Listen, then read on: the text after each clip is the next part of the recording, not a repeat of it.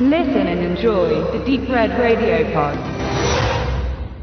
The Dead Don't Die ist ein Song des angesagten amerikanischen Country-Superstars Sturgill Simpson. Wer das nicht weiß, sollte sich Jim Jarmuschs gleichbetitelten Film ansehen. Spätestens dann ist man vollends im Bilde. Mm, äh, also im Ton oder von mir aus im musikalischen Sinn im Bilde. Denn gefühlte 190 Mal wird dieser Fakt im Lauf des Films erwähnt. So oft, dass man sich wie in einer Dauerwerbeschleife vorkommt. Bleibt bloß noch zu erwähnen, dass Mr. Sturgill Simpson denn auch einen Cameo-Auftritt im Film hat. Eigentlich klingt das ziemlich banal, vielleicht sogar eher abschreckend. Bleibt zu erwähnen, dass es nicht wirklich der einzige Cameo-Auftritt ist, denn da gibt es noch ganz viele andere, zum Beispiel ganz prominent von Iggy Pop. Und zwar als Zombie. Denn Jarmuschs neuer Film widmet sich ganz diesem Genre. Wer Jarmuschs Filme kennt, der weiß auch, dass er nun im eigentlichen Sinn keine Genres, sondern eben ja äh, Jarmusch-Filme macht. Und so gibt es in The Dead Don't Die zwar jede Menge Zombies, die aus den Gräbern steigen und auch wirklich viel Blut und Gedärm und abgetrennte Körperteile. Aber ansonsten zeigt dieser Jarmusch-Film neben Sturgill und Iggy dann auch eher, wo er nun herkommt, zum Beispiel, in dem eine der Hauptrollen durch Bill Murray und eine der Nebenrollen durch Tom Waits, eine weitere durch Tilda Swinton besetzt sind. Sehr obligatorisch bei Jim Jarmusch. Murray, Adam Driver und Indie-Sternchen Chloe Sevigny die vielleicht bekannt ist vor allen Dingen durch Lars von Trias Dockville oder Vincent Gallos The Brown Bunny.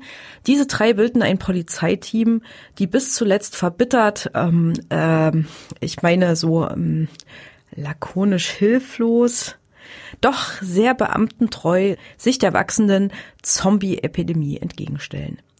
Übrigens heißen die Polizisten Peterson, Robertson und Morrison. Tom Waits ist ein im Wald lebender Außenseiter, der stets all das Getue des kleinen Städtchens Sanderville im amerikanischen Nirgendwo kommentiert. Jarmusch interessiert sich in der Hauptsache für seine Figuren, weniger für alles andere.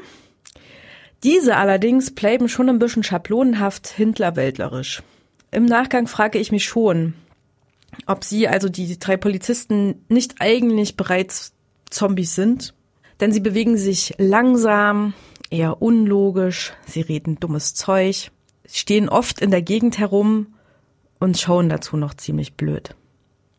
Dahinter steckt natürlich Jamus lakonischer Blick auf das provinzielle Amerika, das aber auf der anderen Seite auch immer ganz liebevoll inszeniert ist.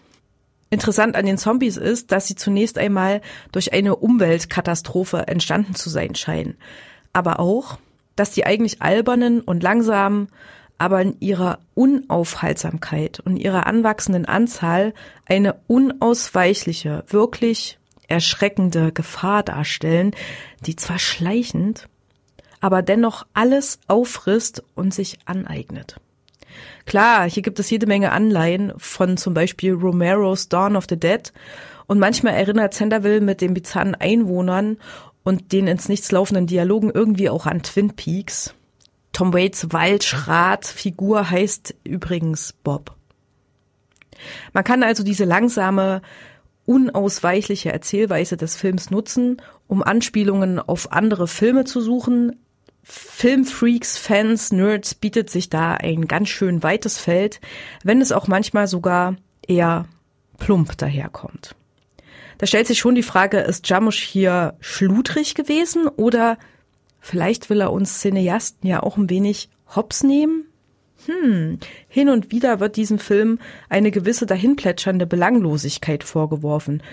So eine Pose des Regisseurs, als hätte er an seinem Stoff eigentlich gar kein wirkliches Interesse. Aber je mehr ich über den Film nachdenke, desto mehr glaube ich, mh, hm, bin ich überzeugt, dass Jarmusch uns alle vorführen will. In der lakonischen, repetitiven und oft blödsinnigen Erzählung spiegelt sich nämlich dann doch recht diffizil unsere eigene fehlgerichtete Lebenseinstellung, die uns sehenden Auges und ohne dass wir noch etwas dagegen tun könnten, möglicherweise in eine Katastrophe führen wird. Und wir wissen das, aber wir spüren das noch nicht.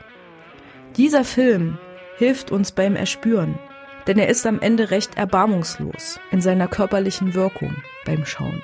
Nicht für umsonst schreit Bill Murray als Robertson die vierte Wand durchbrechend im Polizeiauto sitzend, von Zombies umgeben, verzweifelt. Jim, du Arschloch!